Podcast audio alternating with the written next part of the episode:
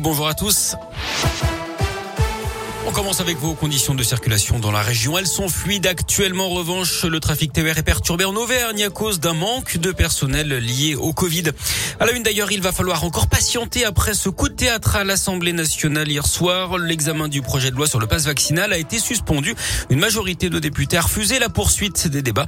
La conférence des présidents de groupes parlementaires se réunit ce matin pour décider de la date du nouvel examen de ce texte qui devait entrer en vigueur le 15 janvier selon le calendrier du gouvernement. Les enfants de soignants seront accueillis à l'école en cas de fermeture de classe. C'est ce qu'annonce ce matin le porte-parole du gouvernement, Gabriel Attal. Dans ce contexte, la pression due à la cinquième vague s'accentue encore. Plus de 2000 admissions en 24 heures, 9300 en une semaine et au total 19 606 patients hospitalisés lundi. 9, 9 patients Covid en réanimation dans la région ont été transférés entre Noël et le jour de l'an dans des hôpitaux de l'Ouest et du Sud-Ouest de la France pour désengorger les services. En bref, près de chez nous dans la région, 10 mois de prison ferme, la peine infligée à un jeune homme de 21 ans reconnu coupable de trois vols avec violence pendant les fêtes dans les rues de Rouen dans la Loire. Il s'en était pris à trois femmes âgées de 65 à 80 ans pour leur dérober leurs sacs, leurs papiers et leur argent. Lui a passé un réveillon mouvementé. Un automobiliste de 43 ans a été interpellé vendredi soir dans le quartier de Centre 2 à Saint-Etienne après avoir grillé un feu rouge et percuté une autre voiture.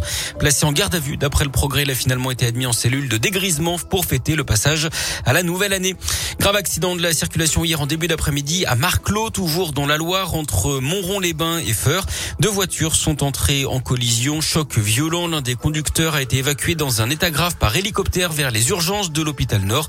L'autre a été blessé plus légèrement, âgé de 48 ans. Il a été transporté à l'hôpital de Feur. Et puis un autre accident de la route, mais dans l'Allier cette fois dimanche soir. Choc frontal entre deux voitures en Tréfia et Biozade après la montagne. L'un des automobilistes âgé de 36 ans et habitant Bellerive sur Allier a été grièvement blessé. Son pronostic vital est engagé. D'après des témoins, sa voiture faisait des zigzags sur la route avant l'impact. Dans l'autre voiture, le conducteur et son passager ont été légèrement touchés. Du sport du foot, les Verts sous la menace de nouvelles sanctions en cause les incidents lors de la victoire face aux amateurs de Jura Sud dimanche en Coupe de France. La rencontre avait rapidement dû être interrompue une vingtaine de minutes à cause de fumigènes et de jets de pétards depuis le parquage stéphanois. D'après le journal L'équipe, la commission de discipline de la Fédération française devrait ouvrir une instruction cette semaine. Elle pourrait prendre des mesures conservatoires dans la foulée ou simplement convoquer les dirigeants stéphanois pour rendre ensuite ces décisions. Les Verts qui attendent tout de même le tirage au sort des huitièmes de finale de cette Coupe de France. Ce sera d'ailleurs ce soir, juste avant la dernière affiche de ces 16e de finale.